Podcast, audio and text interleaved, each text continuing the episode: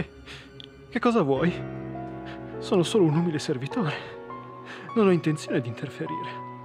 Non ti causerò alcun problema.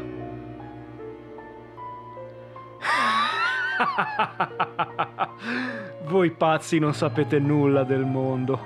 L'idolo deve essere resuscitato per l'eternità. Gioite pazzi, perché è ciò che desiderate. You came for Demon's Souls? Or to save this land and be remembered as a hero?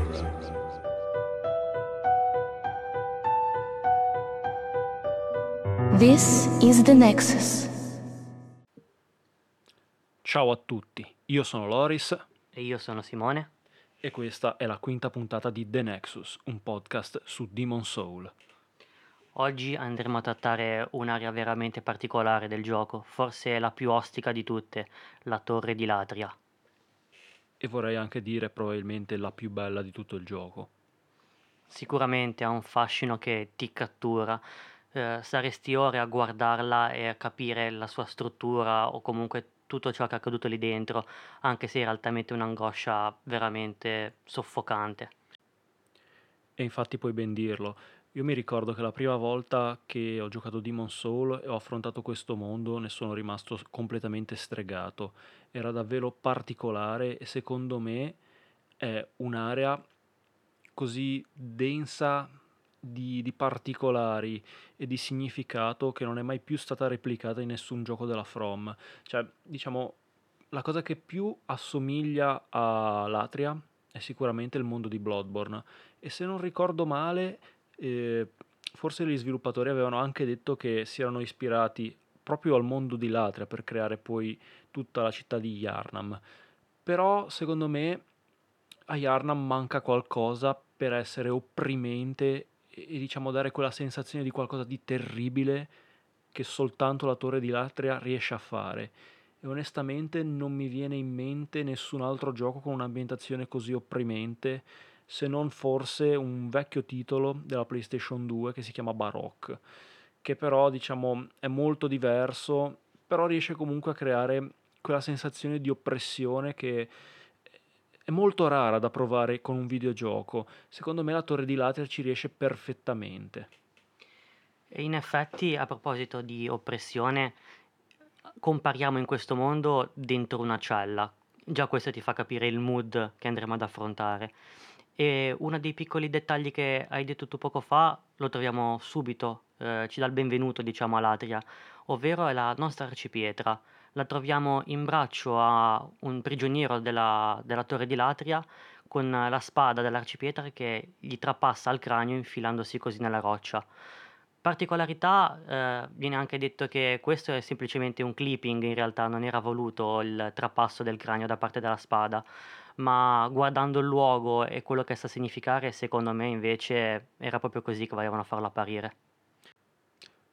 Tra l'altro una cosa che fa quasi sorridere è il fatto che dal Nexus, che è la nostra prigione, ci spostiamo nelle prigioni di Latria, però questa volta noi non siamo i prigionieri, ma i prigionieri sono i suoi abitanti. I suoi poveri abitanti. Ma iniziamo descrivendo un attimo nel dettaglio l'ambientazione di quest'area così cupa. Noi compariamo in una struttura carceraria e in effetti notiamo moltissime celle, tutte popolate da esseri ormai scarnificati in volto e nel corpo. Questo fa notare che all'interno di questo luogo sono state perpetrate numerose torture. E da cosa lo possiamo notare? Beh, come detto, è facile intuirlo perché Latria è strapiena di strumenti di tortura. Infatti possiamo facilmente notare delle sedie con dei chiodi e poi la Vergine di Ferro, uno strumento di tortura utilizzato durante il Medioevo. Tra l'altro in questa zona possiamo notare un sacco di cavalieri ormai caduti, dai quali possiamo depredare le loro armature. E qua possiamo trovare il set del mago e anche il set del cavaliere. Ed è probabile che questi fossero dei cavalieri mandati qui eh, dall'apprendista di Saggio Freke il Visionario alla, alla sua ricerca. Sfortunatamente sono caduti sotto i colpi dei Mind Flayer, ovvero quelli che probabilmente possiamo definire i custodi delle prigioni o anche gli aguzzini dei poveri prigionieri. Sì, per uh, chi non ha mai giocato a Demon's Souls, uh, Vedere per la prima volta questi mostri può fare abbastanza impressione. Possiamo dire che sono simili a Davy Jones, quello dei Pirati dei Caraibi, coi tentacolini, oppure chi ha giocato a Dungeons and Dragons o a Call of Cthulhu, eh, appunto ai Mind Flayer. L'unica cosa che li differenzia dal Mind Flayer di Dungeons and Dragons è che questi carcerieri di Latria sembra che abbiano i tentacoli che partono dall'interno del loro corpo. Infatti possiamo notare le loro vesti strappate appunto dai tentacoli che fuoriescono. Tra l'altro, osservando bene le celle, possiamo anche notare un dettaglio non da poco, ovvero che i poveri prigionieri per sopravvivere si cibavano di ratti. Praticamente è possibile vedere i cadaveri di questi ratti eh, parzialmente mangiucchiati, e quindi questo ci dà, diciamo, un altro indizio sulle terribili condizioni in cui si ritrovavano a vivere queste povere persone. Tra l'altro, la maggior parte di loro mantengono ancora il senno, infatti la, una buona parte di questi prigionieri non ci attacca, ma ce ne sono alcuni completamente pazzi che appena ci vedranno cercheranno di attaccarci. E tra l'altro è anche importante eh, diciamo passare vicino alle celle con lo scudo alzato, infatti alcuni Eh, anche se la cella è chiusa ci attaccheranno con le loro armi, diciamo, abbastanza lunghe e molto rudimentali. Io vorrei far notare anche questa cosa: perché dei prigionieri chiusi dentro delle celle sono armati, secondo te? Eh beh, penso che in realtà abbiano costruito quelle armi semplicemente con materiali di scarto che si sono ritrovati lì, ma probabilmente per difendersi dai Mind Flayer. Muoversi per le celle di Latria è particolarmente complicato perché, diciamo, tutte le aree si assomigliano e infatti è facile perdersi. Io mi ricordo che la prima volta che ho giocato Demon's Souls e sono arrivato in questo mondo ho passato almeno un'ora e mezza prima di arrivare dal boss. È stato anche così per te, Simo? Sì, io mi sono completamente perso nella, nella prigione di Latria eh, per vari motivi. Innanzitutto servono delle chiavi per andare avanti e, pur essendo facilmente visibili, se non lo sai quasi non ci dai peso, non le noti, passi dritto, non le raccogli e quindi ti ritrovi imbottigliato. E successivamente l'altro motivo è che ci sono anche dei, delle rotture nel pavimento dove poter cadere. Questo ti porta a un loop infinito di cadute e risalita a, per cercare la strada principale e, essendo un labirinto, praticamente ti continui a perdere, quindi non sai mai dove stai sbucando. Forse è anche questo che ha portato alla follia ai prigionieri di Latria. Esatto, e come ha detto Simone, questa oltre che una prigione è decisamente un labirinto. Come abbiamo già detto, è facilissimo perderci, sì. E inoltre eh, le chiavi fortunatamente possono darci un aiuto. Infatti, se leggiamo le loro descrizioni, più o meno ci indicano la via che dobbiamo seguire. Però non è così intuitivo. Infatti, come ha detto Simone, è difficile notarle la prima volta. Ovviamente una, un giocatore esperto che conosce la zona sa dove sono le chiavi e quindi appena entrato nel mondo ci si dirige subito. Ma un giocatore alle prime armi effettivamente si ritrova un po' spiazzato, soprattutto perché è l'unica area che richiede così tante chiavi per andare avanti. E una cosa che vorrei far notare è come ogni livello di Demon's Souls sia una storia a sé, eh, ovvero vengono applicate alcuni, diciamo, vengono applicate alcune idee di game design che poi non vengono riutilizzate negli altri livelli. Ci sono sì dei, dei punti in comune, ma ognuno è particolare a modo suo. Notiamo anche che è molto curata come, come dettaglio. In effetti è una prigione, quindi è giusto che per andare avanti a te servano le chiavi. Questa cosa qua è un dettaglio non da poco, secondo me. Non è il classico gioco a ah, uccido i nemici che ho davanti e proseguo per la strada che ho. No, devi cercare appunto l'oggetto che ti serve per proseguire. C'è anche da notare un dettaglio non trascurabile delle chiavi che raccogliamo. Infatti queste portano il nome di chiavi della prigione della speranza, area tre, due, quello che è.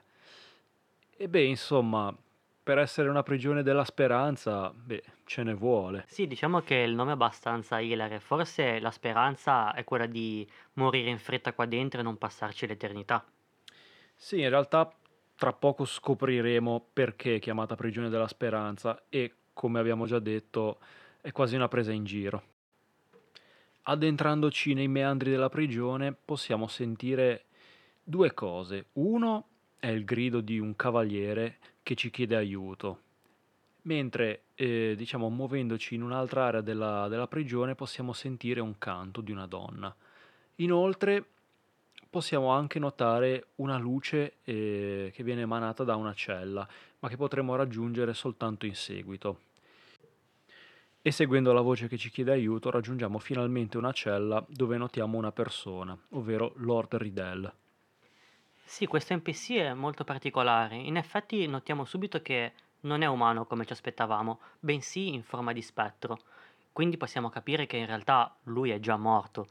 Ma ci continua a chiedere aiuto. Vuol dire che chi l'ha imprigionato è stato particolarmente sadico con lui. L'ha rinchiuso nonostante sia prossimo alla scomparsa da questo pianeta, visto che è lontano dal suo corpo. Infatti, parlando con lui, lui ci dirà che probabilmente il suo corpo è già stato mangiato dai vermi.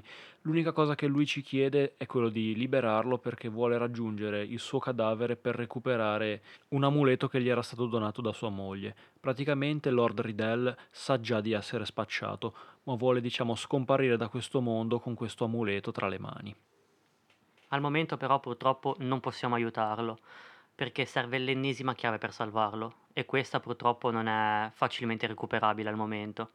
Quindi proseguiamo il nostro viaggio seguendo questa volta il canto della fanciulla. Appena entreremo nella sua cella smetterà di cantare e noteremo subito che la sua cella è molto più grande rispetto a quella degli altri prigionieri di Latria. Inoltre notiamo che è seduta su una sedia comoda e che ha con sé alcuni oggetti. Appena gli rivolgeremo la parola, lei ci rivelerà alcuni segreti del mondo di Latria, sia passati che presenti. Infatti scopriremo che eh, il vecchio monaco, ovvero il vecchio marito della regina della Torre d'Avorio, era stato mandato in esilio e a un certo punto si era ripresentato con una veste sgargiante dorata e con al seguito quattro demoni. E praticamente da quel momento poi la Torre di Latria è caduta nella situazione in cui si ritrova adesso. Sì, un'altra cosa, appunto, come tutto che possiamo notare, è la sua enorme cella. Questo fa intendere che forse anche lei non è un prigioniero come gli altri, probabilmente anche lei era una nobile. Eh, in effetti anche gli oggetti che possiede notiamo che hanno un valore, sembrano essere oggetti importanti. E eh, inoltre lei è una mercante, quindi ci venderà parte di questi oggetti. E lei infatti ce li vende per rimanere sana di mente. Infatti se noi lasciamo, diciamo, i suoi menu senza comprare nulla, eh, ci, chied- ci dirà che praticamente lei ha bisogno di un po' di anime per mantenersi sana, e infatti se poi compriamo qualcosa da lei, lei ci ringrazierà. Inoltre se continuiamo a parlare con lei, eh, come già detto, ci dirà anche qualcosa del presente di Latria. Infatti per lei eh, non c'è alcuna speranza, anche se questa è chiamata la prigione della speranza. Infatti secondo lei è tutta una presa in giro. Inoltre eh, ci dice che l'idolo può sì morire, ma anche risorgere, e scopriremo presto che cos'è l'idolo o chi è. Sì, ehm, è bella la faccenda che questa persona qua forse è l'unica eh, che ci accoglie e ci parla in maniera educata, quasi con, con piacere nel parlare con noi. Si dispiace se non le compriamo niente e ci ringrazia se, se facciamo degli acquisti da lei. È veramente una delle poche persone con il quale si ha il piacere di parlare in tutto Demon's Souls. Sì, tra l'altro ci rivela anche il fatto che i prigionieri eh, diciamo cercano di scappare dalla prigione perché è stata praticamente diffusa la voce che arrivando alla chiesa della Torre di Latria è possibile, diciamo, trovare la salvezza, ma come lei ci ha già detto, questa salvezza è soltanto una presa in giro. Da queste parole possiamo capire meglio quello che succede in alcune prigioni di Latria. In effetti, se apriamo alcune di queste celle, i prigionieri all'interno non ci colpiranno, ma ci seguiranno. Noi ci sposteremo nella mappa e questi carcerati ci seguiranno con le braccia alzate, eh, quasi come a dire, appunto, non voglio farti del male, e sperano che noi li portiamo alla salvezza, ma non arriveranno mai a quella salvezza. Sì, tra l'altro c'è un anello interessante che vende, ovvero l'anello dell'avarizia, e se leggiamo la sua descrizione praticamente ci fa intendere che probabilmente gli abitanti di Latria erano sì ricchi, ma non erano proprio delle persone buone. Le, le definisce un po' come persone avare. Inoltre ci siamo, diciamo, dimenticati di parlare del suo aspetto. E quello che possiamo notare è che lei è vestita con degli abiti eleganti, ormai un po' consumati, e che indossa una maschera orrenda, sembra quasi una, una faccia completamente scarnificata e, e demolita da, dalle torture. Infatti poi, se notiamo, anche le sue mani sono scarnificate, è messa molto male a livello fisico, però Eh, grazie al fatto che vende alcuni oggetti è, è riuscita a mantenersi sana a differenza degli altri prigionieri. Io oso dire che, anche se quella maschera è orrenda e rappresenta un volto scarnificato, sotto sia ancora peggio, ed è per quello che porta questa maschera. Altrimenti penso che nessun cavaliere o comunque avventuriero si fermi a comprare da lei per il suo aspetto totalmente distrutto. Ma lasciata la sua cella, lei ricomincerà a cantare e noi riprenderemo il nostro pellegrinare per questa prigione e ci ritroveremo davanti a un nemico molto particolare, ovvero un enorme ammasso di cadaveri. E questo nemico è, è unico, infatti una volta sconfitto non ricomparirà. È un nemico abbastanza ostico, perché se gli stiamo vicino eh, ci attaccherà con delle manate e queste rischiano di shottarci in un colpo. Inoltre, se li stiamo distanti, ci attaccherà con un raggio magico e anche questo ci può shottare facilmente.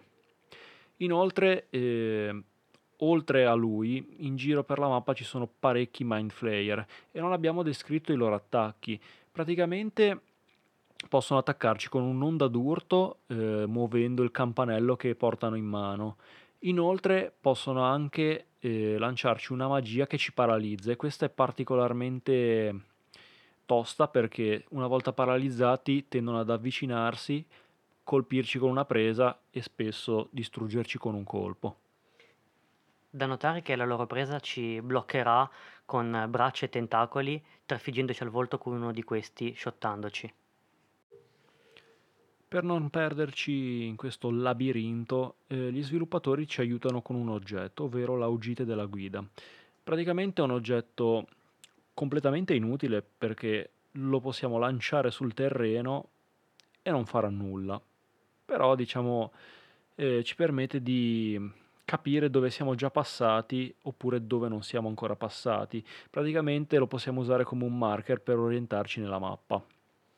Diciamo che sono le briciole di pollicino, eh, noi le lasciamo per il nostro percorso per far sì che non ci perdiamo durante il nostro vagare per questo labirinto. E poi nel girovagare per questa prigione finalmente riusciamo a raggiungere la cella dove troviamo Saggio Freke il Visionario. Ovviamente lui ci dirà che è stato sconfitto dai demoni e che è stato rinchiuso e ci chiede di aiutarlo. E ci garantirà il suo aiuto con la magia una volta liberato e ci metterà in guardia contro i Mind Flayer. Alla fine, dopo aver trovato altre chiavi, finalmente riusciamo a trovare una via nelle prigioni di Latria. Infatti riusciremo a raggiungere un portone che ci porterà, diciamo, al di fuori della zona carceraria, e da qua potremmo, diciamo, osservare eh, la struttura carceraria e quello che circonda il mondo di Latria. Anche qua potremo notare delle montagne, diciamo. E proseguendo arriveremo in un punto dove possiamo scorgere una losca figura abbastanza grossa, e qua, quando ci avvicineremo, partirà un filmato. Praticamente quella che sembra una grossa Vergine di Ferro, o Iron Maiden se vi piace il termine in inglese, si aprirà, rivelandosi un'enorme ballista che spara frecce a ripetizione. E qua possiamo notare un dettaglio non da poco, ovvero un sacco di cadaveri Eh, nel corridoio che porta fino alla ballista. Questo ci fa capire che i prigionieri di Latria erano così disperati al punto tale da tentare, come dire, eh, di passare attraverso i dardi sparati da questa ballista. Ovviamente sono tutti morti in un modo terribile.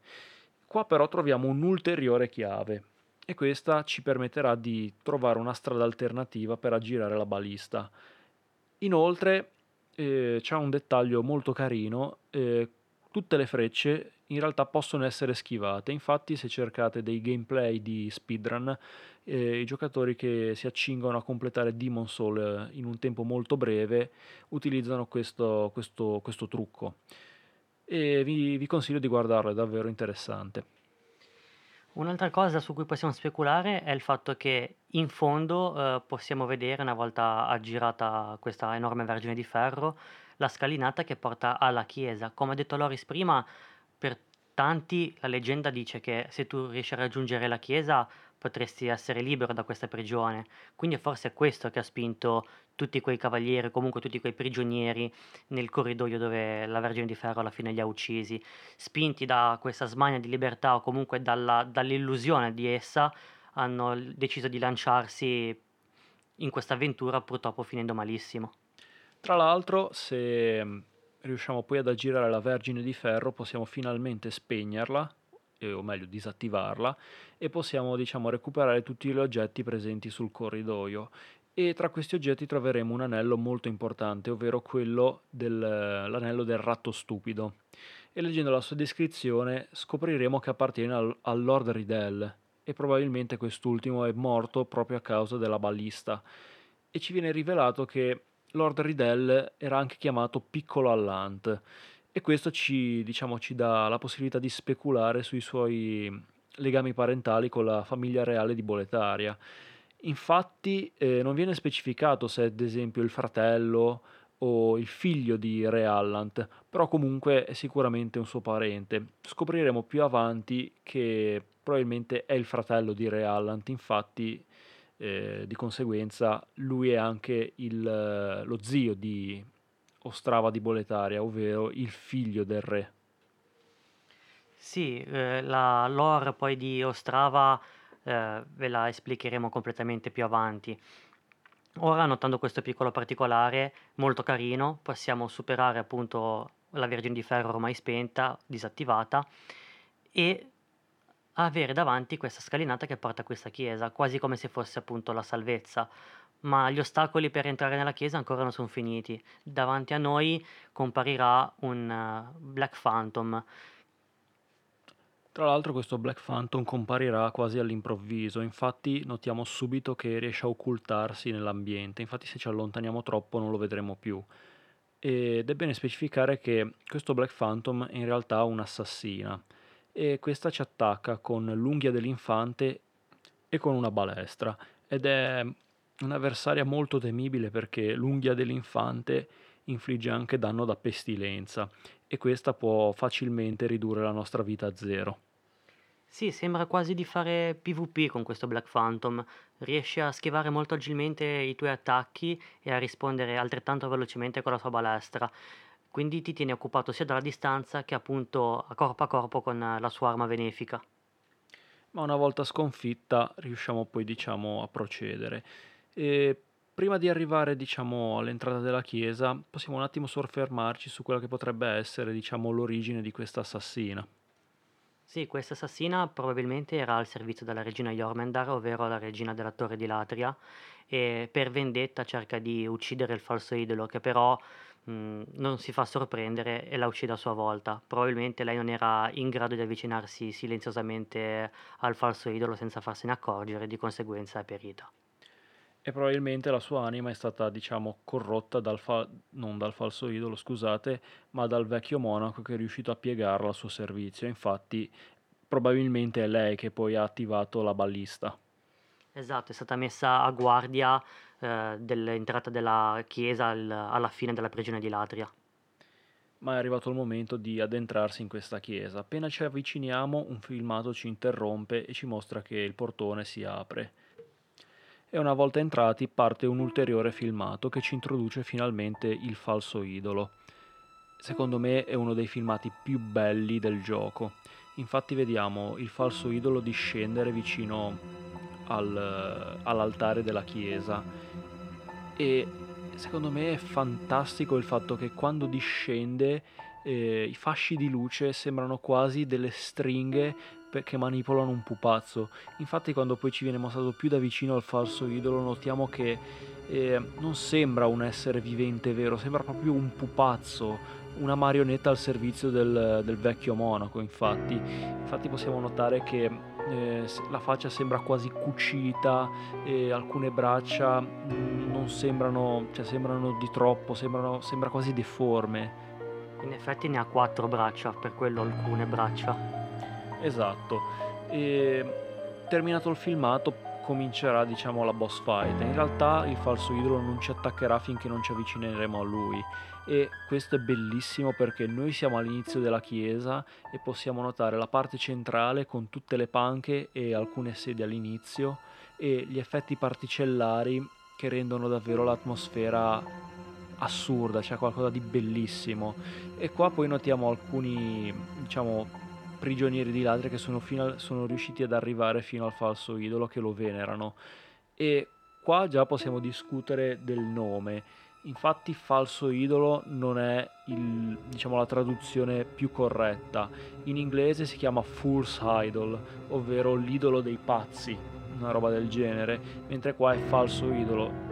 In realtà ha senso anche questa come traduzione, perché in realtà eh, lei ha le sembianze della regina Yormendar, ma ovviamente non è lei. La regina è stata imprigionata dal vecchio monaco ed è probabilmente perita, anzi sicuramente. Praticamente eh, il falso idolo è solo un fantoccio che serve a prendere in giro e dare una speranza fasulla ai prigionieri della prigione di Latria. Uno specchio per le allodole, come si suol dire, e i prigionieri che troviamo in quest'area sono intenti, come ha detto prima Loris, a venerare questo falso idolo. Eh, noi avvicinandoci a questo eh, sconfiggeremo questi, questi disperati, e quando arriveremo finalmente alla boss fight succederà una cosa molto particolare. Esatto, infatti appena attaccheremo il falso idolo questo si teletrasporterà e noteremo che si moltiplicherà anche, e diciamo al- le copie sono facilmente in- identificabili, poiché se le targettiamo hanno una barra della vita, e per trovare il vero falso idolo e quindi poi ridurre la barra della vita del boss dobbiamo cercare quello che una volta targettato non ci mostra una barra della vita a- sopra la sua testa. Inoltre eh, il falso idolo risulta essere una boss fight abbastanza semplice, infatti ha praticamente due attacchi. Uno che crea sul pavimento dei cerchi alchemici e se noi ci passiamo sopra ci paralizzano, e il falso idolo poi ci attacca con dei raggi magici che sono abbastanza facili da schivare. Inoltre eh, gli incantesimi, cioè i cerchi alchemici che lascia sul pavimento, sono facilmente evitabili utilizzando le navate eh, laterali in modo da evitarle completamente, perché questi cerchi vengono creati soltanto nella parte centrale eh, dell'arena. Due piccoli dettagli, sia sul cerchio che lascia sul suolo, sia sugli incantesimi che lancia. Allora, sui cerchi abbiamo lo stesso effetto di blocco del personaggio che abbiamo con l'incantesimo che ci lanciano i Mind Flayer all'interno della prigione. Questo fa sì che Mm, ci sia un arco narrativo dall'inizio alla fine della prigione con, diciamo, la stessa lunghezza d'onda di incantesimi, quindi fa capire che più o meno l'area è stata creata in quel modo da chiunque l'abbia appunto pensata così.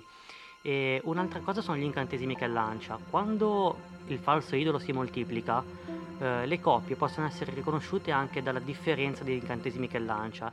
In effetti quelle che lanciano le copie sono più sottili, mentre l'incantesimo che lancia il falso idolo originale, tra virgolette, eh, è molto più spesso e molto più largo come, come hitbox. Fatto questo, notato questo, possiamo appunto riconoscere il boss originale e quindi affrontarlo, cercando così di batterlo anche abbastanza facilmente perché non ha troppa vita.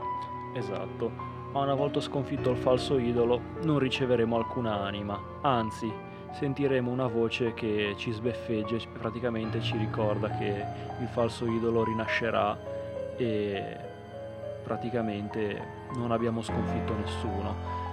E la cosa particolare di questa boss fight è proprio questa, ovvero che il falso idolo non può essere sconfitto se prima non facciamo qualcosa, e questa è l'unica occasione in cui è possibile entrare dentro l'area di un boss e poi uscirne. Infatti è una cosa che non è stata più eh, implementata in nessuno dei seguiti di Demon's Souls. Eh, diciamo intendiamo ovviamente Dark Souls e poi Bloodborne o anche Sekiro, anche perché lì, anche lì c'è, diciamo, la meccanica del velo di nebbia prima dei boss. Praticamente quello che dobbiamo fare è uscire dalla, dalla nebbia e andare a cercare questo figuro che praticamente ci impedisce di, di sconfiggere il, il falso idolo. È una cosa che all'inizio a tutti i giocatori lascia un po' così sorpresi. Non, non ricevo alcun premio, la nebbia non scompare, vengo preso in giro. Come lo batto questo boss? Ma soprattutto, che fine ha fatto? Perché comunque finché io non esco dalla nebbia, non rientro, il boss non ricompare. Quindi io sto a girare all'interno dell'arena del boss, tra l'altro trovando anche una chicca, perché ricordiamo che dietro l'altare si trova appunto l'unghia dell'infante, che è l'arma con cui ci ha attaccato il Black Phantom precedentemente, e appunto rimango nell'area a girare senza sapere bene cosa fare. A quel punto, forse preso dai tentativi ormai fallimentari che sto provando a fare da troppo tempo, provo a uscire dalla nebbia e noto appunto che questa cosa si può fare eccezionalmente. Sì, tra l'altro penso che in realtà sia semplicemente un meccanismo eh, diciamo proprio di codice, semplicemente esci e rientri e il boss si ripresenta. Probabilmente eh, i programmatori hanno, non, hanno, non avevano voglia di farlo, di scrivere ulteriore codice per farlo rianimare immediatamente. Eh, pro- probabilmente hanno semplicemente sfruttato che una volta che si entra dentro l'arena il boss, diciamo, viene istanziato a livello proprio di codice e quindi compare. Quindi, diciamo, secondo me è per questo che bisogna uscire e poi rientrare per ritrovarsi davanti al boss. Ma tralasciando questi dettagli da programmatori, tra l'altro io sono un programmatore, non ve l'abbiamo ancora detto, e Allora, tralasciando questo, dobbiamo cercare il, l'individuo che ci ha parlato prima quando abbiamo sconfitto il boss, o meglio, quando credevamo di averlo sconfitto. Praticamente per trovarlo ci basta salire su una delle due torri vicine alla, alla balista, e in questo caso quella sulla destra. Percorrendo le scale e arrivando su un corridoio, arriviamo, diciamo, nella parte alta della chiesa dove possiamo osservare l'arena. E qua troviamo un, un prigioniero probabilmente, e se gli parliamo ci dice che lui non è intenzionato a interferire, diciamo, sul nostro cam- col nostro cammino, e non farà nulla. Ovviamente notiamo che ha un, una specie di incantesimo davanti a lui, un, una sfera di energia, e beh, facendo uno più uno capiamo che è lui che ha rianimato il boss, e praticamente lo gonfiamo di mazzate e ci siamo tolti il problema. Tra l'altro in questa zona troviamo una chiave, che è quella della, della cella speciale, che ci permetterà di liberare Freke. Prima di affrontare nuovamente il boss, torniamo da Freke e lo liberiamo, e lui sarà, diciamo, molto contento e ci dirà che tornerà al Nexus. Fatto questo, appunto, possiamo tornare finalmente alla nostra boss fight. L'affrontiamo come prima, non cambia assolutamente nulla, questa volta però, una volta sconfitta, ci donerà le anime e quindi capiremo di averla sconfitta una volta per tutte. Esatto, e in questo caso se ci avviciniamo all'altare partirà una cutscene, e tra l'altro ottimo il consiglio che vi ha dato Simo, ovvero quello di recuperare l'unghia dell'infante durante la boss fight. Infatti una volta che parte la cutscene non sarà più possibile recuperare quell'oggetto, quindi avete una sola occasione per recuperarlo, altrimenti sarà perso per sempre. Avviata la cutscene sentiremo alcuni rintocchi di campana e vedremo discendere alcuni gargoyle dal fascio di luce. Questi ci aggrapperanno e ci porteranno in cima, ci molleranno lì e da qui potremo procedere su una scala a chiocciola che ci porterà verso l'arcipietra. Qui recupereremo l'anima del demone bambola, ovvero quella del falso idolo. E già dal nome dell'anima possiamo capire che il falso idolo non era altro che una marionetta nelle mani del vecchio monaco, che era lì semplicemente per dare una falsa speranza a tutti i prigionieri. Tra l'altro questa boss fight secondo me è una delle più belle, per quanto semplice ha questa particolarità di non terminare la prima volta se non viene sconfitto il nemico che rianima il boss, che la rende estremamente particolare, cioè questo riesce a donare carattere a, al gioco. Infatti poi non ci sono stati altri giochi nella serie Soul che hanno, diciamo, eh, presentato boss fight con meccaniche così particolari come quelli di Demon's Souls. Sì, sono meccaniche veramente originali e mai più riprese, non soltanto dalla serie Soul, ma in realtà ho visto pochi giochi con queste caratteristiche, questa originalità. Tra l'altro, se il giocatore non lo sa eh, che c'è il tipo che rianima il, il boss, può continuare a sconfiggerlo infinite volte e lui verrà sempre rianimato. Quindi tu devi andarti a cercare anche questo tipo, capire che è lui che lo, che lo fa rinascere e ucciderlo. Sì, vabbè, un giocatore che ha già giocato a qualsiasi videogioco lo capisci anche la prima volta, appena l'N P C parla e ti dice che lo rianimerà per sempre. Però sai, magari dici, ah sì, è fase uno, fase due, quindi se lo sconfiggo la seconda volta l'ho battuto, puoi farti queste idee qua. Invece no, devi proprio uscire dall'arena e andarti a cercare il nemico. È veramente particolare.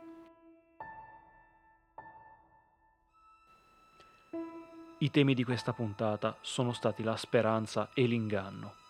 La speranza è un sentimento che ci permette di affrontare le situazioni più difficili a viso aperto con maggiore sicurezza. Ma quando si trasforma in inganno, questa svanisce e sprofondiamo in un baratro. Sconfiggendo il falso idolo, siamo scesi ad un piano superiore, ma ben presto scopriremo che siamo destinati a una lenta e crudele discesa verso l'inferno. I prigionieri di Latria, ingannati dalla speranza di una salvezza, giungono fino al falso idolo, finendo per impazzire e idolatrarlo, perdendo così ogni minima speranza. I shall await thine return, slayer of demons.